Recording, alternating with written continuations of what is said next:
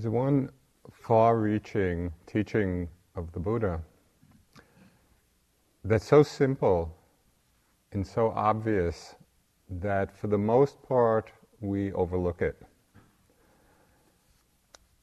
He said, bhikkhus, and bhikkhus here refers to anyone who is walking on the path. Whatever one frequently thinks and ponders upon, that will become the inclination of the mind. Whatever we frequently think or ponder upon becomes the inclination of our minds. It seems so obvious that this is true. Yet, how often,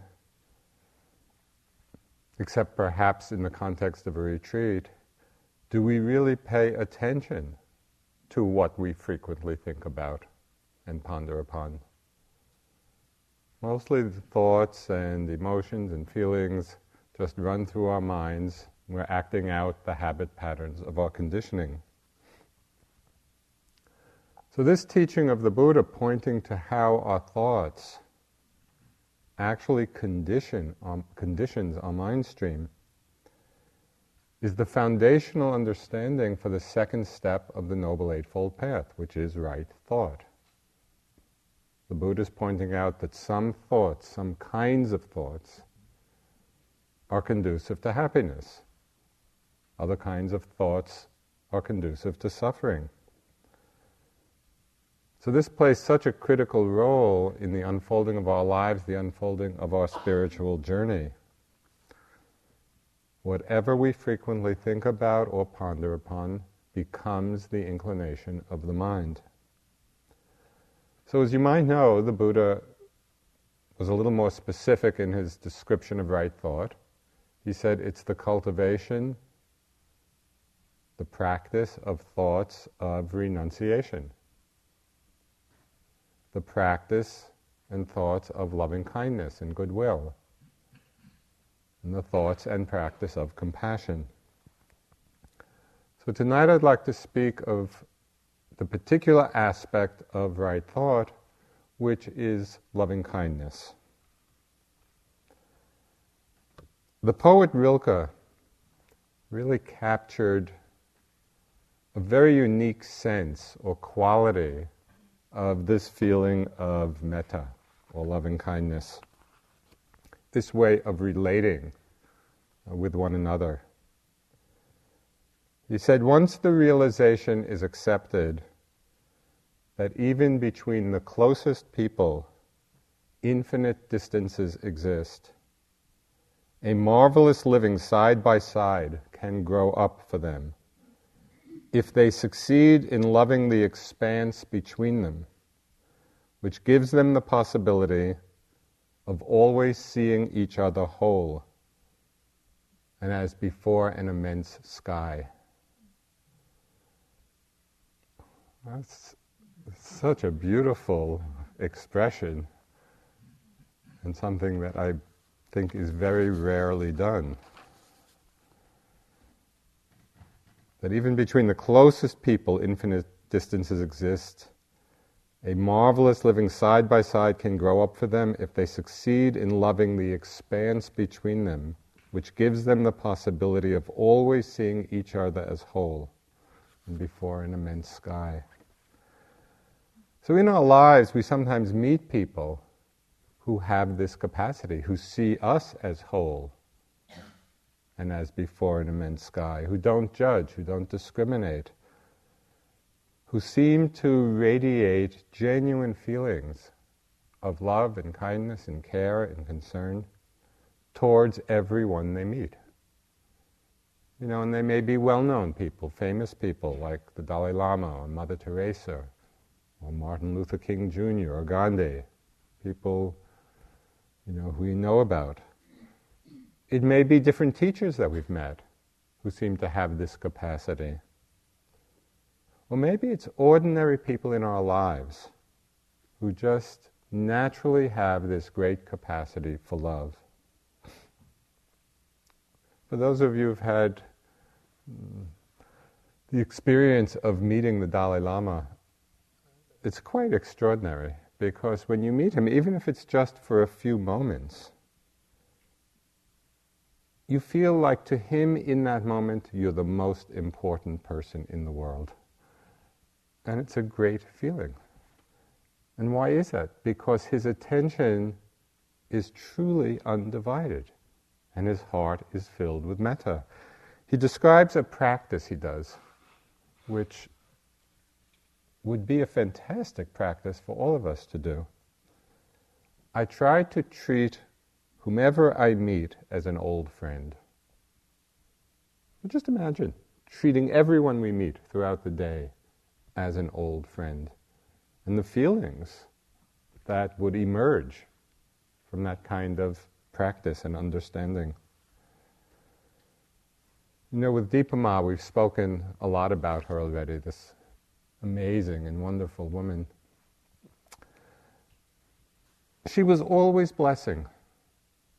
You know, she would just go around and be happy, be happy. She would bless people, she would bless animals, she'd bless airplanes before she got on them. just, and when we would go up to see her in her room, uh, uh, Kamala, uh, I think, described a little bit uh, the other evening, just two tiny rooms, but you'd go in and you'd kind of kneel down, you know, for her blessing, and she'd run her hands over your head and shoulders and arms, and it was like being bathed in metta being bathed in love. Somebody described being hugged by Dipa Ma, said so thoroughly that all my six feet fit into a great, vast, empty heart with room for the whole of creation. You know, and it was like that. Her heart was so empty of self and so full of love. And the feeling one had with her was uh, completely inspiring of a possibility. With all of these people, their love is not because of who we are. It's not because of a position, it's not because of any status, it's not because of any wealth. It's simply because we're fellow living beings. So it's this particular quality that is the feeling of metta or loving kindness. It's a generosity or an openness of heart that simply wishes well for all beings. And although we derive great benefit when we cultivate this quality in ourselves, the metta, the loving kindness itself, is not seeking self benefit. We're not extending it in expectation of something in return. And if there is that expectation, then it's a signal that it's not really metta. And even when we're directing this loving kindness to ourselves, really it's just a gateway. When we're de- developing the loving kindness towards ourselves, it's a gateway to an open heart. It's precisely because there is no expectation of anything in return. It's not dependent on external conditions. It's not dependent on other people or ourselves being a certain way.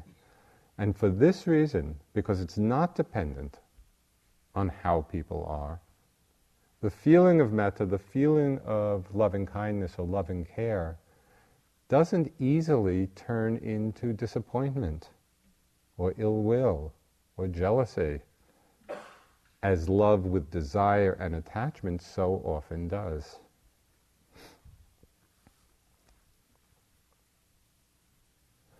What gives metta its great expansive power when it's well developed is that it sees no distinction between beings. It's not a feeling that's limited to those who are close to us. Now, we might feel close to one person, or two people, or five, or ten, or twenty. Maybe we even feel close to a hundred people. But we certainly don't feel close to everyone in the world. That would be impossible. Metta, though, this quality of loving kindness, has this power to embrace all beings. Why? Because it is the simple wish, may you be happy. That's why metta is called an immeasurable, it's called one of the boundless states of heart and mind. Precisely because it can easily embrace all beings. And we all have our own, you know, little openings to this understanding.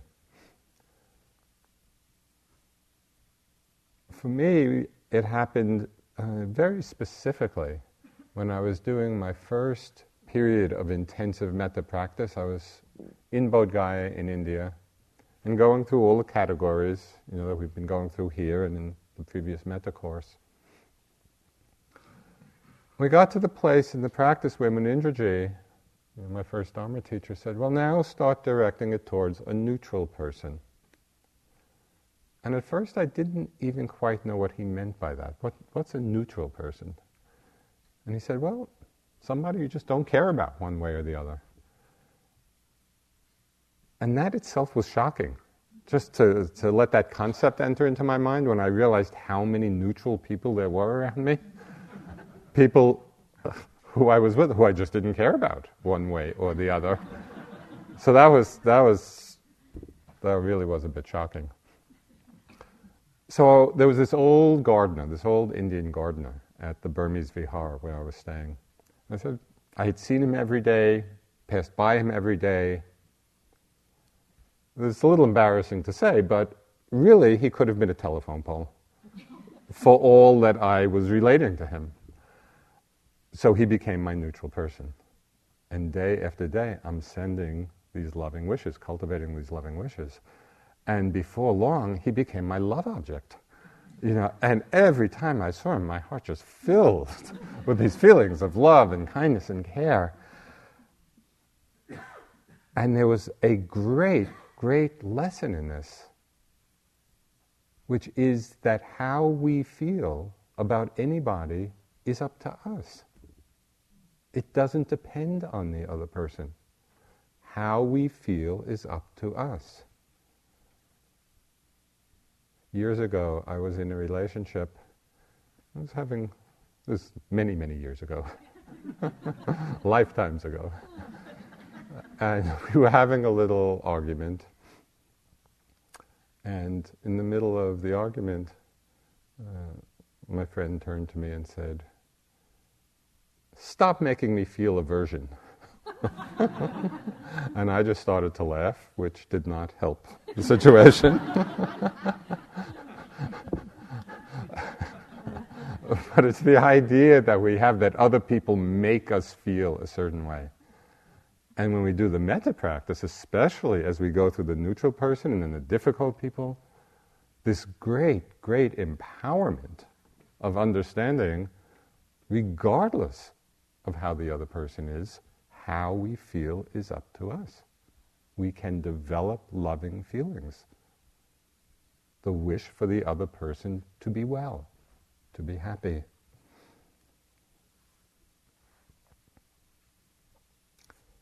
A moment of genuine metta, you know, just basic goodwill. It's not something fancy, it's just basic, simple goodwill. It's really a moment of great purity. It's like a moment of metta is like a moment of pure gold. You know, and some of you have been reciting, or I understand attempting to chant, the Metta Sutta. so I just wanted to read a few lines of it as a reminder in the Buddha's words of what this feeling is about.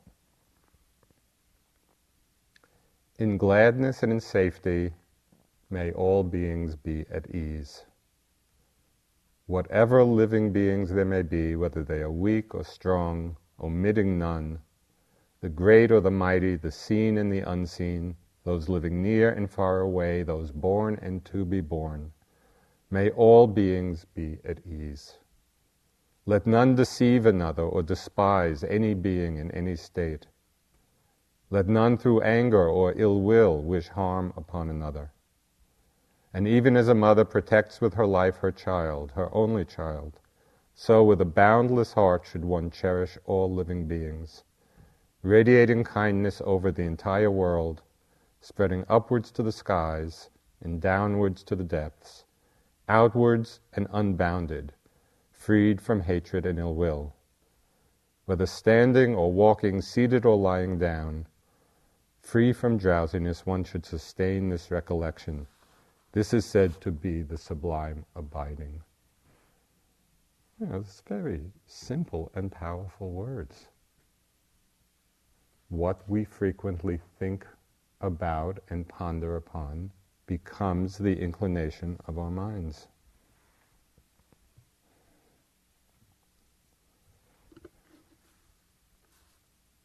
These feelings of goodwill and of kindness, they soften us. You know, they soften our minds and our hearts, and our minds and hearts become more pliable, you know, smoother, more gentle. And because of this softening, this easing of the heart, there's a lessening of the many reactive judgments, you know, that so often and commonly arise less reactive judgments about others, less reactive judgments and comments about ourselves. We become much more patient, you know, and caring in times of difficulty, in times of disturbances. And as we're less reactive, as our minds soften in this way, we're not so caught up in all the immediate reactions of likes and dislikes so it gives more space in the mind for discerning wisdom. You know, we're not just jumping into every situation with what we like and what we don't like. As our hearts become more open, softer, more pliable, there's more space, there's more discerning wisdom, and we can see more clearly what courses of action are skillful, what courses of action are unskillful, because we're less reactive. And as the there's more discerning wisdom, we make wiser choices. As we make wiser choices, we feel happier. We feel more joy in our life. We feel more metta. Metta creates more space, less reactivity, more wisdom. Make wiser choices, happier. And it's just the spiral upwards. All starting from this simple and basic energy of goodwill. As the metta, as this feeling grows stronger and steadier in ourselves, as it becomes more and more the natural inclination of our minds, we really feel more tolerant, both of ourselves and others, you know, a little less judgmental. We start to live gradually in a growing field of goodwill and also good humor we start to take ourselves and others a little more lightly, which is such a relief. And W.H. Auden, the poet, he captured this quality very well. In one line, when he said, Love your crooked neighbor with all your crooked heart.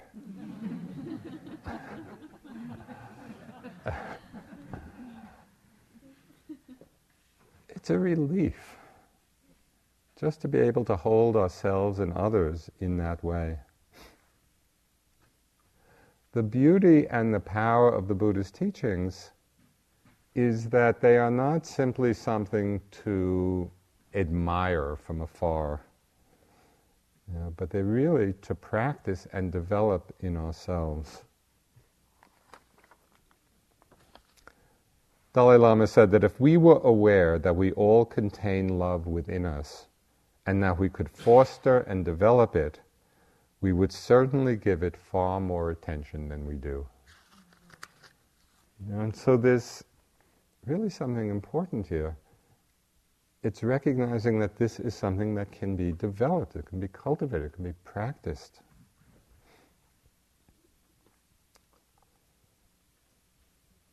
It's not hard to recognize the value and the benevolence of this feeling of metta, of loving kindness. You know, we talk about it, and it's so obvious that it's a nurturing and wholesome and beneficial state. But still, there are many times when we find it lacking in our lives, when our hearts are not soft, and our hearts are not open, and they're not pliable. So it's helpful to understand why. Given the great value and the obvious value of this state, why do we find ourselves so often with it lacking? There's a powerful force in our minds, in our lives, that comes masquerading as love, but which actually obstructs it and obscures it. And this is called, as many of you know, the near enemy of metta, something that looks like it, but is not it. And this is the mind state or combination of states of desire, of attachment, of longing, of craving. And it's the confusion in our lives of these two states of love and desire which has enormous implications for our relationships and for the way we live our lives. So just think for a moment of times when you have felt most loving. Might be with a partner, with a child, with a parent, with a pet. Just times when you feel most spontaneously loving. What is that like? In my experience, it's just a generosity of the heart at those times. You know, it's the, it's the internal offering or wish for that being to be happy, to be well. Now think for a moment of when you have felt a strong desire for or attachment to another person. What does that feel like? When there's really a strong desire in the mind, a strong attachment. It's a feeling of wanting, of holding something for ourselves. It could be wanting pleasure, it could be wanting fulfillment, it could be wanting acceptance, it could even be wanting to be loved. But the energy movement of generosity and of wanting and holding are two opposite movements. I mean, can you feel that? It's when we stop to look, often we don't, we just are not observing this. But when we actually observe, the moments of metta, the moments of love, is just, it's a giving. And the moments of attachment, of desire, of longing, is a holding, is a wanting. Two opposite movements. And what's so amazing, when we really can see and discern in this way, we see that desire or wanting doesn't enhance love in any way. It's not that, well, it is a wanting, but it actually makes us more loving. It doesn't enhance love at all. It actually detracts from it. So as we pay attention, and this is not, as has been said very often, as we've given talks, none of this is to be believed. All of these comments are just suggestions for each person to look and investigate for themselves, you know, in your own lives. When we pay careful attention to our experience and we look more carefully, the distinction between the feeling of metta what that feels like, and the feeling of desire becomes increasingly clearer. But what's interesting, and this is an indication of how powerful a force desire is, sometimes even in the practice of loving kindness, even as we're doing metta practice, it becomes entangled with desire. You know, as we repeat each phrase, is it really the simple wish for the other person to be happy, a simple wish of goodwill, a simple gift of loving attention in the moment? Or are we practicing with one eye on what we're getting from it? And I just, this may be a confession of a very unique mind state. but when I was practicing it, I would often be repeating the phrases, but kind of watching and checking. Am I getting more concentrated? Am I becoming more loving? You know, and I would always be looking back, how am I doing? At that time, I was more concerned with myself and how I was feeling, and I was forgetting just the simplicity and the purity of the simple wish for someone else's happiness. So, even in the very practice of metta, desire and wanting can sneak in. Or we might be doing the metta phrases, you know, doing the practice, but with kind of a shadow motivation. May you be free of all those annoying qualities that make me feel aversion.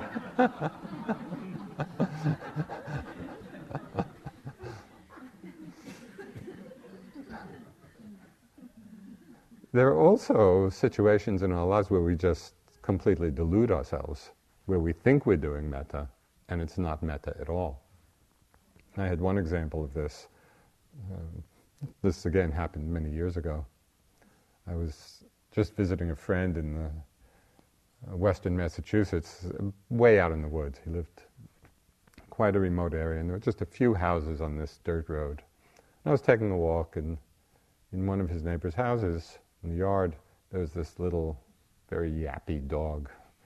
And it was in the yard, and I walked by, and it was yapping, not in a friendly way. So I thought, oh, I'll do some metta. You know, be happy, be happy, be happy, be happy. And it came over and bit me.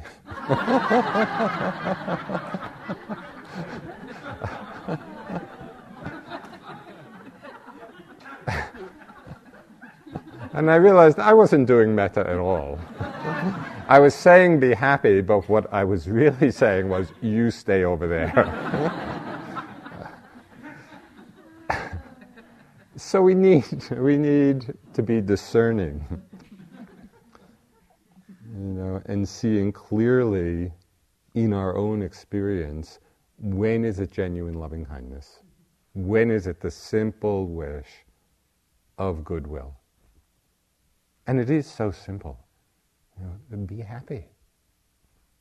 And when is it about wanting? Wanting something for ourselves. The more clearly we see this distinction, we need to see it in many different circumstances. The more clearly we can see the difference between the feeling of metta, experientially, and the feeling of desire, the more possible it becomes to begin to disentangle them in our lives. We begin to understand more deeply for ourselves the consequences of each of these states. So, for example, in our close relationships, where do fear and insecurity and possessiveness and projection come from? You know, when we're wishing somebody well, is there fear? Is there jealousy? Is there insecurity? No, there's just that simple loving wish be happy. Which of these feelings, desire, wanting, or loving kindness, which of them brings us happiness, a sense of completion, a sense of fulfillment? It becomes so obvious and so clear when we take the time to look.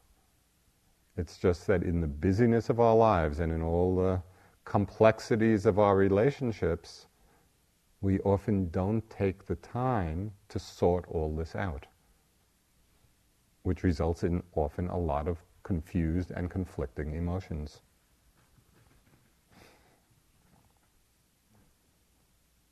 When we can see the difference clearly, when we recognize the difference clearly, this is a genuine feeling of goodwill, of well wishing. This is a feeling of desire, of wanting. We can undertake the practice of cultivating the one and letting go of the other. This is precisely the second step of the Noble Eightfold Path, the cultivation of right thought. What we frequently think about and ponder upon becomes the inclination of our minds.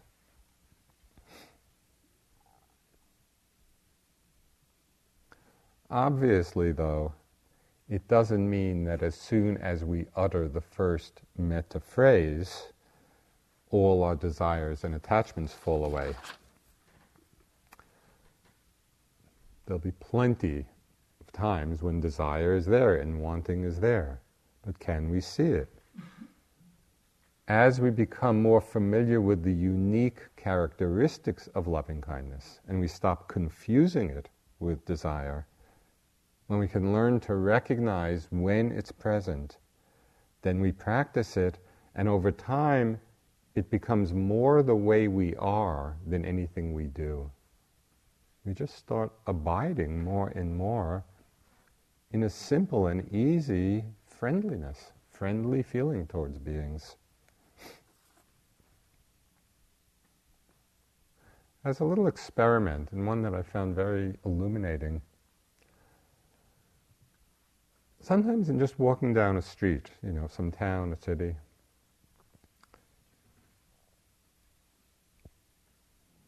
to start doing metta just for the people that you pass on the street, and to notice the difference between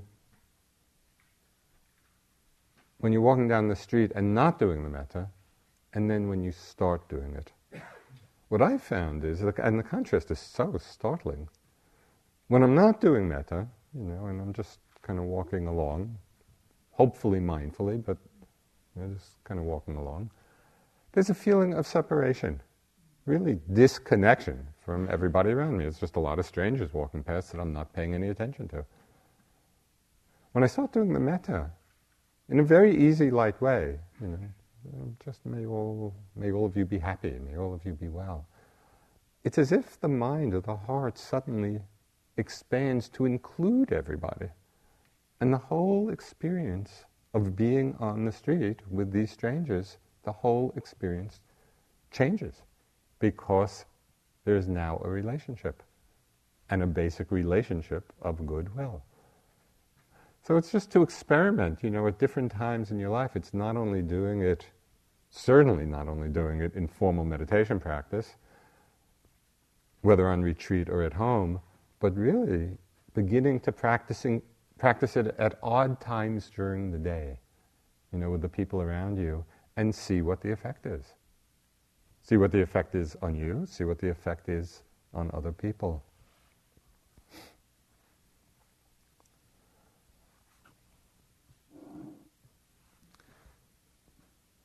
In this practice of loving kindness, I sometimes find it easier to connect with the kindness aspect than with the love aspect. Because love is a very grand word. You know,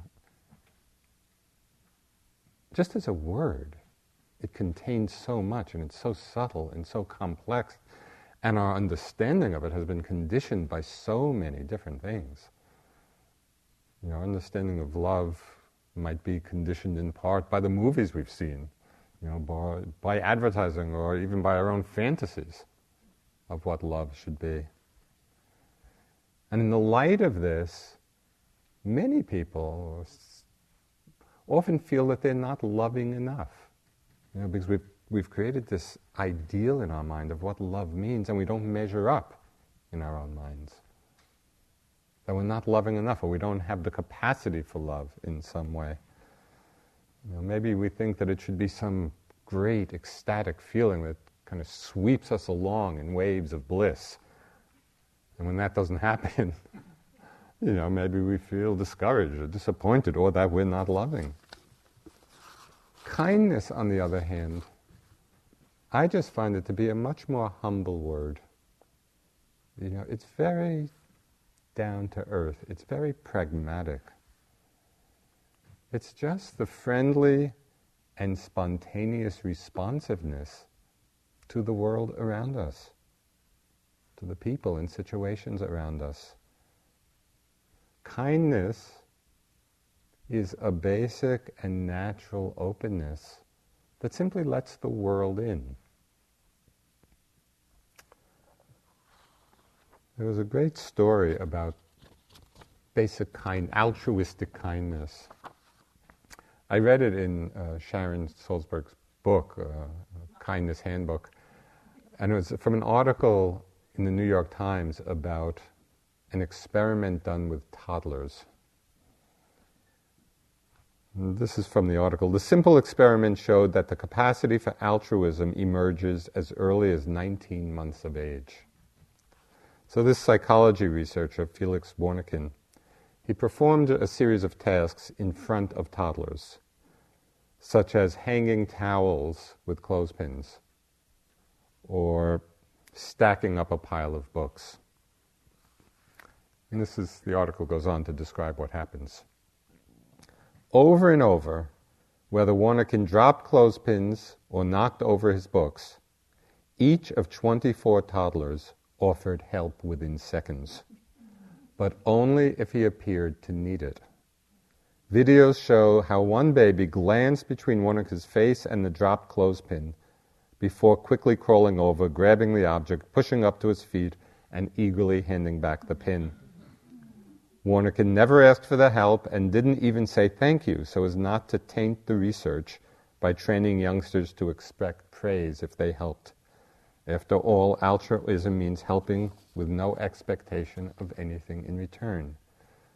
And this is the key, this is still in the article, the toddlers didn't bother to offer help when he deliberately pulled a book off the stack or threw a pin to the floor. so these are, you know, 18 month old toddlers, just totally open, totally responsive, being altruistically kind, you know, when somebody needed something, when somebody needed help. So the question is how can we reconnect with the spontaneous kindness of a toddler? So that's our goal. You know, how do we strengthen this feeling of basic kindness in ourselves? One of the great Dzogchen masters of the last century, uh, Nyoshul Khen Rinpoche. He would often give teachings to, you know, thousands of people. He was very well known and very realized. And this is one of his most basic teachings. I would like to pass on one little piece of advice I give to everyone. Relax just relax. Be nice to each other. As you go through life, simply be kind to people. Try to help them rather than hurt them. Try to get along with them rather than fall out with them.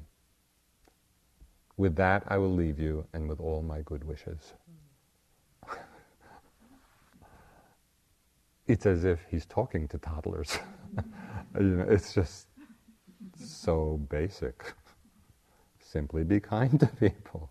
Try to help them rather than hurt them. Try to get along with them rather than fall out with them. But as we get older, as we know, our relationships can get so tangled up. And the way we relate to people and our patterns then that get established. So we have to relearn. We have to relearn the easy spontaneity of a two year old, of a toddler, just expressing kind help when it's needed.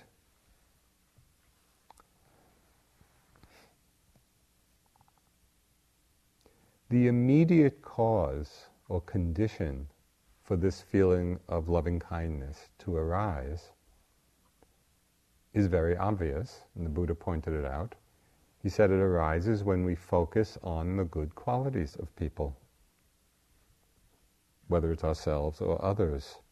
You know, we're all a package of qualities, some desirable, some not so desirable.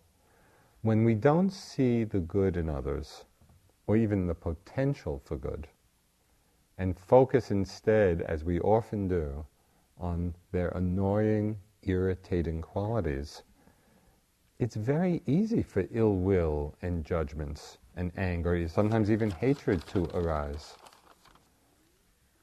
But if we make it a practice, and it is a practice, it takes some effort to seek out and relate to the good in each person, then the feeling of loving kindness grows quite naturally. You know, at first this may take some effort. It takes practice because the habit pattern of judging is so strong, as you may have noticed in these days of watching your minds. You know, we have comments and judgments about almost everything. But if we're paying attention, if we're practicing awareness and seeing this, we all have an inner remote. And we can change channels. We don't have to stay on the judging channel, the critical channel. We can see it, just click the remote. Go to the metta channel. It's a wonderful channel.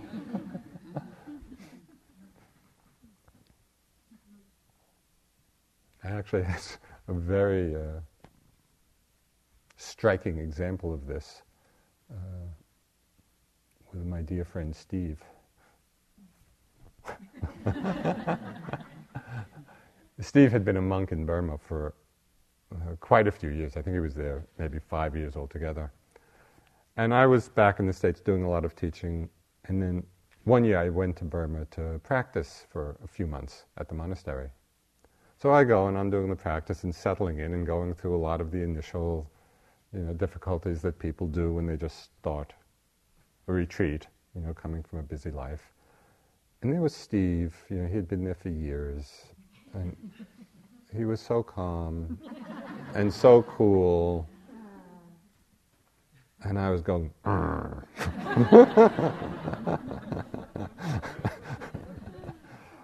but then I kind of saw this kind of grumpiness in my mind every time I saw him. I said, What's this about? He's enjoying the fruit of a lot of hard work and all his practice. So I saw kind of that grumpiness in my mind. And I just changed the channels and I started doing mudita, you know, which is that practice of being happy for the happiness of others. And it was amazing. It didn't take long at all. It was just a switch of perspective. You know, I started, may his happiness increase, may it grow, may it not leave him. And I would do that over and over again. And then every time I saw him, I became even happier. Again, how we feel is up to us. We can actually change channels. We can develop metta, we can develop mudita, we can develop compassion.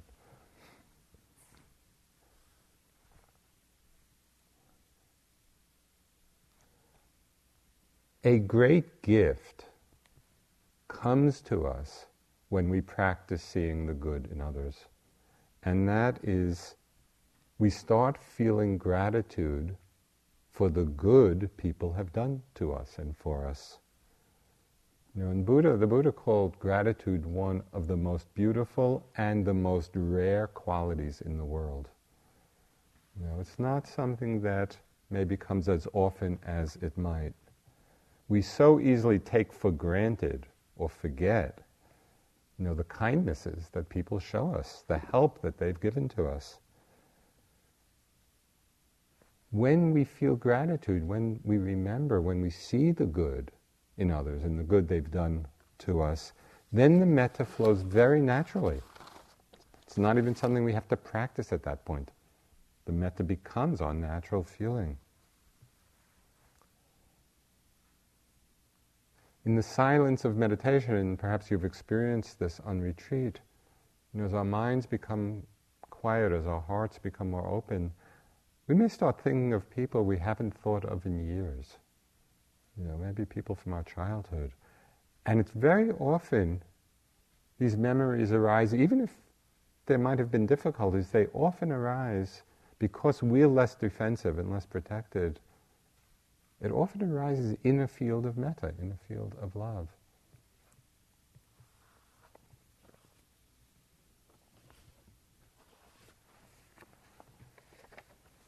Someone once asked Dipa Ma whether she should be practicing mindfulness or loving kindness. you know, because Dipa Ma was a master of both. And Dipa Ma answered, From my perspective, from my experience, there is no difference. For her, love and awareness were one. When you are fully loving, aren't you also mindful? And when you are fully mindful, is this not also the essence of love? You know, so I think it's important, even as we may do different formal practices, to really see that they're aspects of the same thing.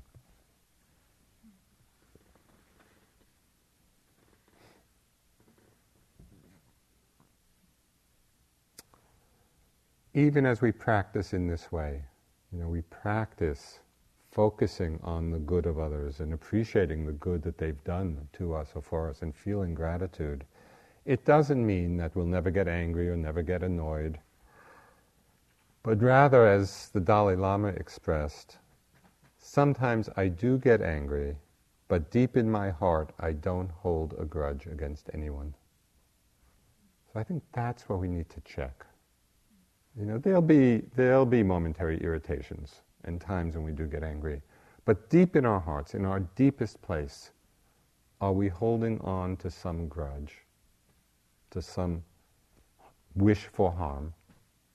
Or can we let go? Can we really extend that forgiveness? Let go of that.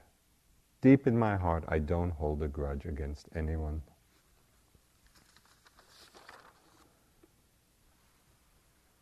Sometimes in the practice of this, we may need to adjust the phrases. We may need to adjust the wishes which we're cultivating. And this came home to me very uh, powerfully in a retreat I was teaching just a few weeks after 9 11. And there were a lot of people from New York on that retreat. And we were teaching metta. And we went through all the categories, you know, including benefactor and friend, neutral person, difficult person, enemy, all beings. And quite a number of people came and said, There is no way that I can wish well to these people who flew the planes into the towers. You know, it was just, there was just no way. And it really it really made me stop and think, well, what does metta mean in that context? You know, when someone or some being has done so much harm and caused so much destruction, whether on that you know, very big scale or on a personal scale, what does metta mean? Is it really boundless? And as I reflected on it, I saw that a wish that would be appropriate in every circumstance is there anybody that we would exclude from the wish? May you be free of hatred. May you be free of enmity. These are the very mind states that cause all the harm, all the suffering. Is there anybody that we would exclude from that wish? I think, I think not.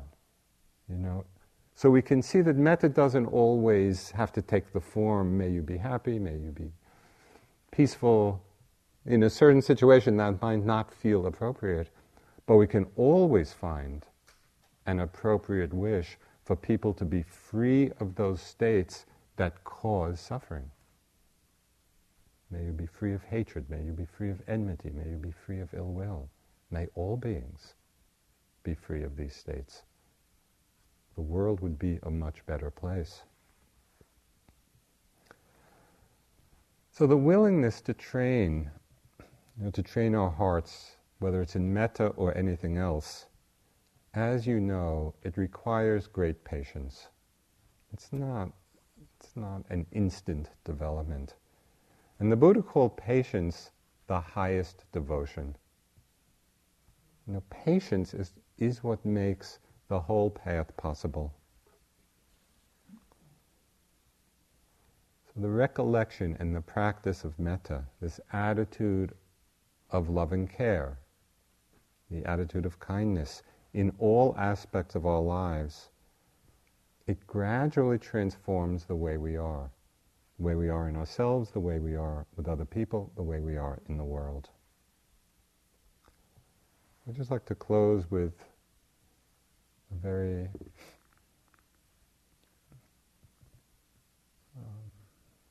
apt teaching from Thich Nhat Hanh.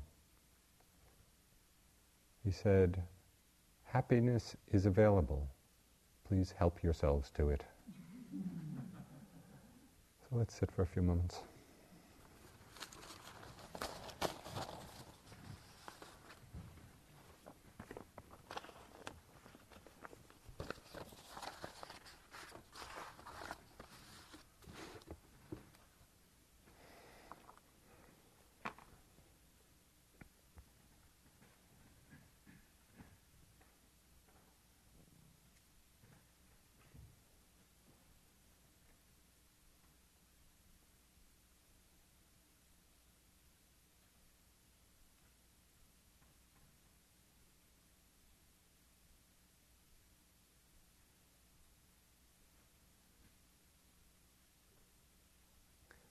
May all beings everywhere be free of enmity, be free of hatred and ill will.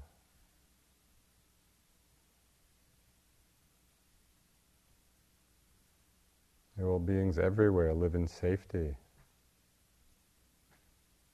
and live in peace.